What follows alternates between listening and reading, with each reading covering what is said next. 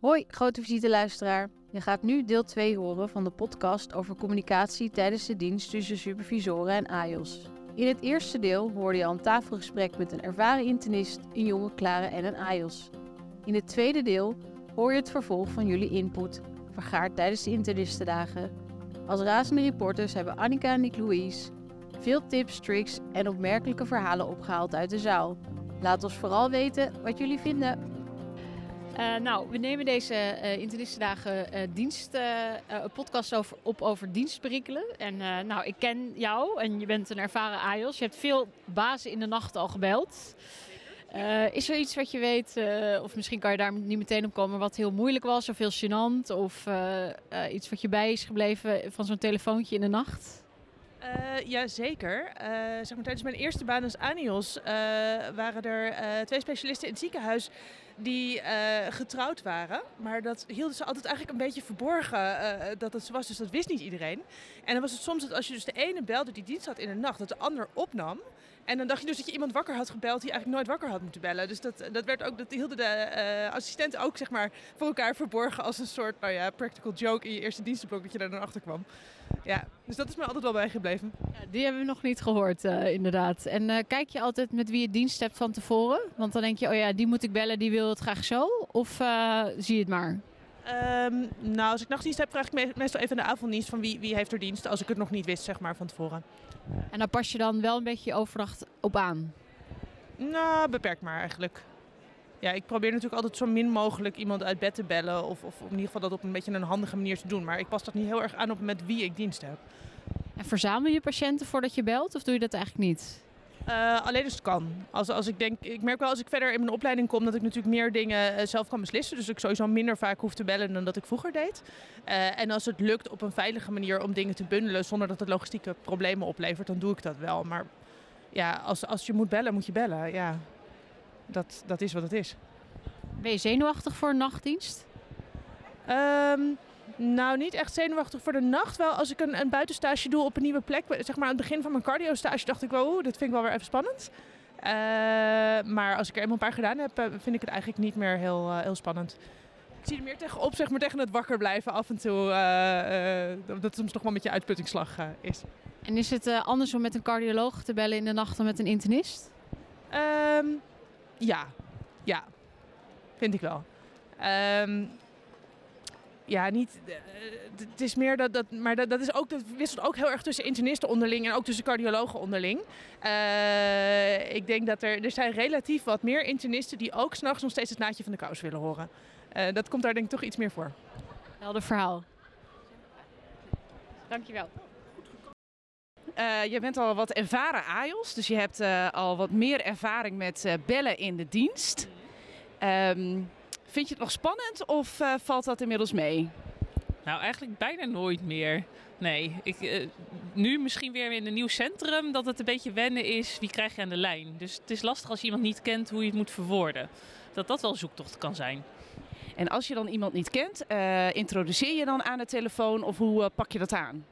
Uh, ja, ik introduceer me wel, maar dan zeg ik meestal gewoon mijn naam en functie. En niet per se zoveelstejaars, moet ik zeggen. Dat zou misschien soms best nuttig kunnen zijn. En ik merk als ik iemand nog niet ken, dat ik het verhaal uitgebreider doe. Dus dat daar wel verschil in zit. En wat doe je dan uitgebreider? Uh, ja, toch echt helemaal anamnese, lichamelijk onderzoek. Dat je daar veel meer van noemt. Uh, en hoe langer je in het centrum zit en hoe meer je mensen kent. Als je eenmaal ervaring hebt als AIOS, ga je veel sneller naar... Ik uh, wil eigenlijk patiënt die en die opnemen met deze conclusie en dit is mijn beleid. Ik heb geen bijzonderheden gevonden in anamnese, lichamelijk onderzoek die nog relevant zijn. Dus dat ja, draag je toch wel heel anders over, denk ik. Dus het maakt echt uit of je de mensen kent. En eigenlijk zeg je dat is beter om elkaar goed te kennen, want dat maakt de overdracht makkelijker. Uh, ja, denk ik wel. Alhoewel er soms misschien minder leermomenten dan zijn. Hè. Dit is ook wel een goed moment om het hele verhaal te doen en te kijken, leer ik daar misschien weer iets nieuws van? Dus het is niet per se alleen maar negatief. Uh, maar voor je eigen verantwoordelijkheid en daar steeds meer uh, de zelfstandigheid in ontdekken, is het denk ik juist wel weer goed om elkaar te kennen, zodat je die ruimte ook krijgt om te zeggen, vanaf nu bepaal ik wat ik nog van jou nodig heb, in plaats van jij bepaalt het voor mij. En kijk je van tevoren, voordat je dienst start, met wie je dienst hebt, of laat je je verrassen? Ja, dat denk ik in het vorige ziekenhuis wel. Maar ik moet zeggen dat ik nu helemaal niet weet hoe ik dat uh, in het UMCG kan vinden. Dus nee, niet meer. En ehm, heb je wel eens iemand in huis gebeld? Ja, maar dat is lang geleden. Eh, bij mijn eerste baan heb ik dat wel eens moeten doen. Ja, het was het gewoon zo ontzettend druk. Eh, en het was echt een ou- oudjaars eh, nachtdienst. Eh deed nog long, MDL, cardio, eh, interne. Eh, en echt de een na de andere ambulance zonder SCH-arts. Eh, op een gegeven moment lagen er vijf op de spoed. Er gingen er drie eh, niet goed op de longgeneeskunde. Toen heb ik toch maar gebeld. Nou, de zucht dan aan de andere kant. Als iemand net op bed wil gaan liggen natuurlijk na een feestje, oud nieuw. Was niet ideaal, maar ze komen dan wel. En dat vind ik denk wel heel mooi. Dat was vroeger volgens mij echt niet zo. Dus ja, En hoe bereid je je voor op een dienst? Of ehm, maakt het niet uit wat je die dag ervoor doet? Nee, dat maakt niet zoveel uit. Nee, ik vind het wel lekker dat je overdag nog eens iets anders kan doen. En dan op een gegeven moment eh, ja, kun je gewoon lekker aan het werk. Ik vind het ook wel heel fijn af en toe die dienst naast eh, poli eh, en juist zaal. want ja, je ziet wel hoe de dag loopt. Je kan je er gewoon ook eigenlijk niet op voorbereiden. En ik vind het ook wel lekker. Ja. Dankjewel. Heb je nog een laatste tip of een leuke anekdote die je wilt delen? Oeh, eh, oh, niet zo 1, 2, 3 denk ik. Nee, nou, misschien als belangrijkste tip voor wie nog heel erg eh, begint eh, in de dienst. Eh, wees relaxed. Er zijn zo onwijs veel mensen in het ziekenhuis dat je niet alleen je supervisor wat hoeft te vragen, maar er is altijd nog een artsassistent van de IC, van de spoed. Verzin het maar. Vraag gewoon ook bij elkaar, want we doen het ook gewoon met elkaar. Ja, en vergeet vooral de verpleegkundige ook niet. Ja, terecht punt. Ja, zeker. Dankjewel. Yes. Eh, ja, we zijn dus op de internistendagen en we eh, vragen naar leuke anekdotes over de dienst. Dus eh, dingen die je altijd zal onthouden. En eh, heb jij er misschien een? Eh, nou ja, ik had laatst dienst en toen was er Vodafone-storing. Eh, dus eigenlijk waren, wel, ja, was iedereen heel slecht bereikbaar. En ik had echt op dat moment een longarts nodig. Ehm, en eh, nou ja, ik mocht al niet het nummer van de longarts zelf draaien op mijn telefoon, want dat wilde de receptie eigenlijk niet geven. Dus ik ben toen naar het hokje van de receptie gegaan. En die zijn gewoon de hele lijst af gaan lopen van, eh, van boven naar beneden. Tot de eerste baas ja, die geen Vodafone-abonnement had eigenlijk eh, ja, opnam. Eh, ja. Dus die werd eh, random wakker gebeld door mij. Lang leven Vodafone. Maar die had wel zijn telefoon aanstaan. Ja, helaas wel. Ja. Ja, tip voor elke maatschap denk ik om eh, vooral ook divers te zijn in de telefoonabonnementen. Ja, en, want je zei, hij was niet blij eh, toen hij werd gebeld. Ja, maar begreep het wel. Dus het was, eh, ja, hij moest even bijkomen. En vind je, vind je het fijn om te weten wie je aan de lijn hebt? Ehm, ja, eigenlijk vraag ik het vaak wel. En ja, nu was het eh, iemand met de B. Ja. En nee, ik bedoel meer als je, eh, als je dienst hebt, kijk je dan even op de dienstlijst van wie ga ik zo bellen? Ik, ja, ik kijk altijd, ook al weet ik dat ik er niks aan kan veranderen. En pas je je overdag daar nog op aan? Eh, zeker. Of heel kort of heel uitgebreid, dat kan zo variëren. Ja. Oké, dankjewel. Ja, we zijn op de internistendagen en we nemen podcasts op eh, over dienstsituaties ook. En eh, nou, u bent een ervaren supervisor en ik ken u een beetje en ik weet ook dat er in uw huis ook vaak nog een andere supervisor in bed ligt. Overleg je in de nacht wel eens met die andere supervisor? Nee, wij overleggen nooit 's nachts met elkaar. We hebben ook nooit gezamenlijk dienst. Dus dat eh, komt bijna niet voor. Dat stemmen jullie ook af. Klopt, ja. ja. En slaap je apart ook? Nee, we slapen samen. Dus ik heb er wel last van als hij dienst heeft voor het Zaans Medisch Centrum. Dat zeker. En vraag je dan ook wie, de, wie er dienst heeft, zodat je weet hoe goed je gaat slapen van tevoren? Daar informeert ze me meestal wel over, ja. Wie er in de voorwachtdienst zit en wat, er dan, eh, wat zij kan verwachten. Dat klopt. En vraag jij dat ook? Dienst is niet zo, je vindt het te spannend. Ik vind het altijd spannend, ja. En wat maakt, wat maakt de dienst nu nog spannend? Onvoorspelbaarheid van wat er allemaal binnenkomt. En hoe bereid je daarop op voor? Nee, daar kan ik, je niet, dat kan ik me niet op voorbereiden. En wordt het minder tijdens de jaren dat je dienst doet of blijft het altijd bestaan? Het blijft altijd bestaan. Het wordt, eh, het wordt echt niet minder. En ik denk naarmate je ouder wordt, heb je zoiets van hoe meer je weet, hoe minder je weet. Dus dat is eh, nog erger. Ik zal eh, denk ik blij zijn als ik een keer met pensioen ga. En hoe lang duurt dat nog? Nou, ehm, ik, ik hoop met 63 te stoppen. Dat is een, eh, een veilig antwoord, want dan weet ik nog steeds niet hoe lang eh, het duurt voordat het, eh, tot we daar zijn. Maar heb je nog wat opbeurende woorden voor de jongeren als AJOS na dit bemoedigende verhaal? Ehm, succes. succes. Veel succes. Dankjewel. Nee, Zou je nog één keer willen herhalen wat je net zei? Oh, heb je dat verteld? Ah, Oké, heel goed. Oké, een van onze opleiders, die is helaas overleden, dokter Sital Singh. Die werd een keer eh, gevraagd door een patiënt die hij net op de IC had opgenomen. Dokter, wat is de kans dat de patiënt het overleeft? En de meest briljante antwoord was 50-50. En de, de familie was tevreden met het, eh, met het antwoord. Want, maar het antwoord zei niks. Het kan vriezen, het kan dooien. Maar het is een kans. En dat vond ik zo briljant van die vent. Dus eigenlijk zou je dat altijd moeten zeggen. Dan ben je dat gezeur van die kansen van gisteren ben je kwijt. Dan zeg je gewoon 50-50. Je hebt nooit ongelijk. En heb je hem nou zelf ook wel eens ingezet in de dienst? 100% Elke dienst of af en toe? Ehm, nou, het is niet elke dienst dat ik iemand op die IC moet leggen. Maar als iemand mij dat vraagt, actief, en de patiënt moet naar de IC en de familie is erbij. En ze zeggen van wat is de kans? Dan zeg ik inderdaad altijd 50-50. Je, je, bent altijd veilig. Je, je weet, weet je, het, het is altijd 50-50. Ook al is het 95, 5 procent. Voor de individuele patiënt zegt het niets.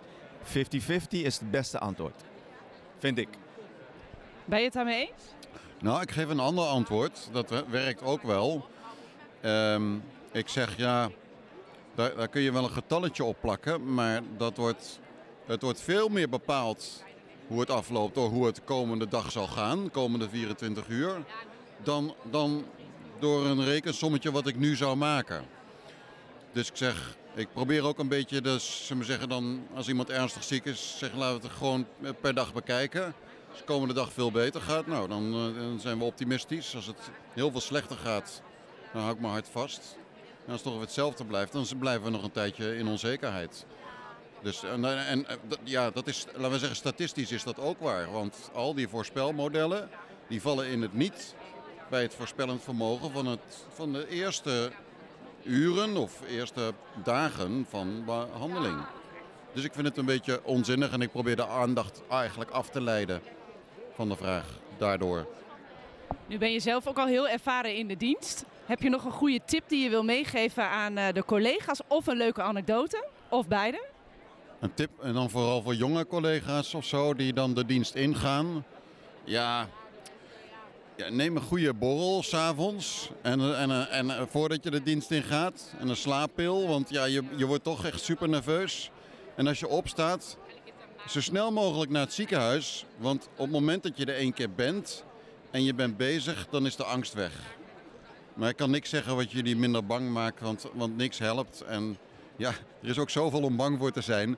Dus eh, gewoon jezelf verdoven. En als je dan uit de verdoving bent, rap naar het ziekenhuis. Want als je bezig bent, trust me, dan, dan, dan vind je het leuk. En ben je ooit zelf wel eens niet uit die verdoving gekomen of in slaap gevallen aan de telefoon? Ja, ik ben, ik ben één keer in slaap gevallen ehm, toen ik... ehm, toen werd ik opgeroepen als reserve AJOS. Toen moest ik een IC-patiënt begeleiden bij een transport. En toen ben ik in slaap gevallen. En ik, ja, u moet, shit, is het anoniem? Ja, hè, het is anoniem. Ik heb mijn naam. Nou, wat ik tegenwoordig doe, als ik echt heel moe ben, dan, dan pak ik die telefoon op en, eh, en, dan, en dan draai ik me nog eens lekker op mijn zij. En dan leg ik die telefoon zo in balans op mijn oor. En dan eh, probeer ik niet. Shit. Ja, niet doorvertellen, hè? Dan probeer ik niet al te wakker te worden. Omdat, nou, maar het is ook zo. Kijk, wij hebben natuurlijk, en jij is ook een universitair, zijn zulke goede AJOS. Dus ja, ik kan ervoor kiezen. Ik ga ze proberen wat vliegen af te vangen. Eh, en, en als ik dat niet doe, dan is het eigenlijk vrijwel altijd gewoon goed. Ehm, maar ja, ik, net als in vele opzichten, net als net Ayubi heeft, dat ja, ik, ik, ik hoop wel dat ik mijn pensioen haal zonder daar een keer voor gestraft te worden. Dat is best een beetje tricky. Maar tegelijkertijd denk ik dat je wel een zintuig krijgt als ervaren internist. Als er ergens iets niet klopt aan het begin van het verhaal, dan zit je wel ineens rechtop. Dus, eh, maar het is, het is riskant. Want ik ging een soort halfslaap, de oudere patiënt met een urosepsis. En dan, In een half slaap probeer ik die doorheen eh, te gaan. En, eh, en ook af en toe wat te brommen ten teken dat ik er nog ben. Maar Ik vraag me dan toch af, heb je een hulplijn? Met andere woorden, als je mobiele telefoon eh, met je mobiele telefoon in slaap valt, is er dan een vaste lijn waarop je gebeld kan worden? Want ik heb een keer gehad dat ik een cardioloog in slaap viel en dat ik niemand meer kon bereiken, omdat alle lijnen... Deur. De politie wordt ingeschakeld. Dat is de enige manier. Ik heb één keer mee. Oké. Heb je het wel eens meegemaakt dat de politie aan je deur kwam? Ja, omdat ik inderdaad niet zozeer dat ik eh, in slaap ben gevallen, want dat, je slaapt altijd. Maar omdat de telefoon, we hadden vroeger zo'n hands-free telefoon. eh, die is op een of andere manier niet uitgegaan. Eh, correct? En dan ben je niet bereikbaar. En in die tijd wa- waren we minder, dan praat ik dus over eh, 20 jaar geleden of zoiets. Ehm, dan, ben je, dan had je niet zozeer dat je vertrouwde op een mobiele telefoon, maar gewoon een hands-free. Gewoon een vaste lijn. En dat heb ik één keer meegemaakt. En, en eh, de, eh, de politie ging aanbellen bij mij. Ik vraag me dan af, hoe voelt dat om uit je bed gelicht te worden? Was je wakker? ja, nee, het was niet leuk natuurlijk. Hè, want je, je hebt een bepaalde trots als, als achterwacht, als specialist. Eh, en dat je inderdaad altijd wel scherp bent aan de telefoon, maakt niet uit hoe laat. En dat je het bij het rechte eind hebt. En dat je bij de overdracht inderdaad eh, de overdracht, de, het mangeluurtje overleeft, zoals we dat noemen. Eh, maar het is natuurlijk wel een beetje embarrassing dat de politie aan jouw deur komt. Omdat je inderdaad niet bereikbaar bent. En bellen ze dan netjes aan of breken ze de deur open? Nee, ze bellen keurig aan. Dat is flauw. Dank jullie wel. Eh, nou, ik sta hier tegenover een eh, nou, jonge klare, kunnen we wel zeggen. En eh, jonge klaren zitten ook in een ander soort levensfase vaak. Die hebben kleine kinderen. En eh, ja, jij hebt eh, volgens mij ook best wel diensten, ook met kleine kinderen. En gaat dat altijd van een laaie dakje? Zeker niet altijd.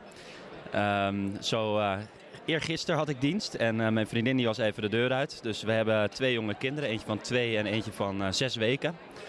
En die besloot maar het even helemaal op een krijs te zetten. Dus ondertussen in de ene arm baby, andere arm telefoon. En dan eh, ja, is het toch best lastig om je te concentreren op het verhaal en een goed antwoord te geven. Nou had ik gelukkig veel begrip aan de andere kant van de lijn. Dus ehm, kun je natuurlijk ook besluiten om even later terug te bellen. In dit geval heb ik eh, het gesprek aangehoord en, eh, en mijn advies en gedachten gegeven. Maar het is best een uitdaging, ja.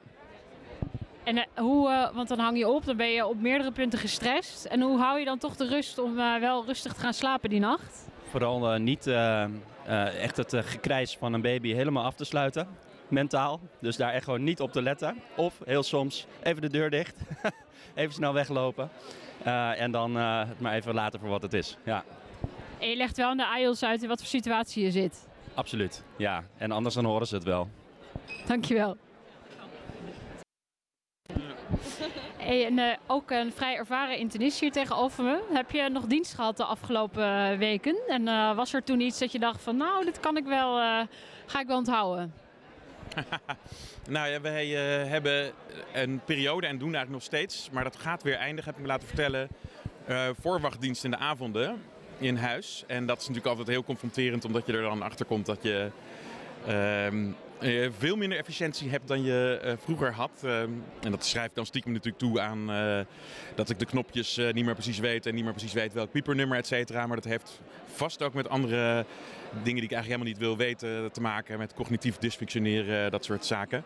Ehm, dus dat staat me bij. Maar zat daar nog iets in specifiek gebeurtenis bij? Ehm, nou, nee. Ja, iemand die aan het bloeden was, acuut. Waar ik lekker mijn poker skills op kon loslaten of zo. Dat, eh, eh, die staat me nog wel bij. Maar dat is verder niet per se een hele indrukwekkende eh of leervolle casus. Maar En dan ben je daarna wel naar huis gegaan en dan neemt de AJOS het over. En dan weet je een beetje wat er ligt. Ga je dan rustig slapen of niet? Nou, met die voorwachtdiensten moeten we dus tot na de avondoverdracht. Dus dan ben je tot tegen 12 in huis. En dan ga ik slapen en dan slaap ik ongelooflijk rustig. en heerlijk. En heb je dan nog tips voor, want eh, die jonge Clara, ik, ik kan me voorstellen dat ik niet rustig ga slapen die eerste paar diensten. Kon je dat meteen aan het begin? Of, eh, Nee, totaal niet. Nee, daar ging ik bijna op onderuit dat ik de halve nacht wakker lag met bonsend hart eh, na te denken over wat ik allemaal niet had gemist. Ja, ik weet niet, een soort van...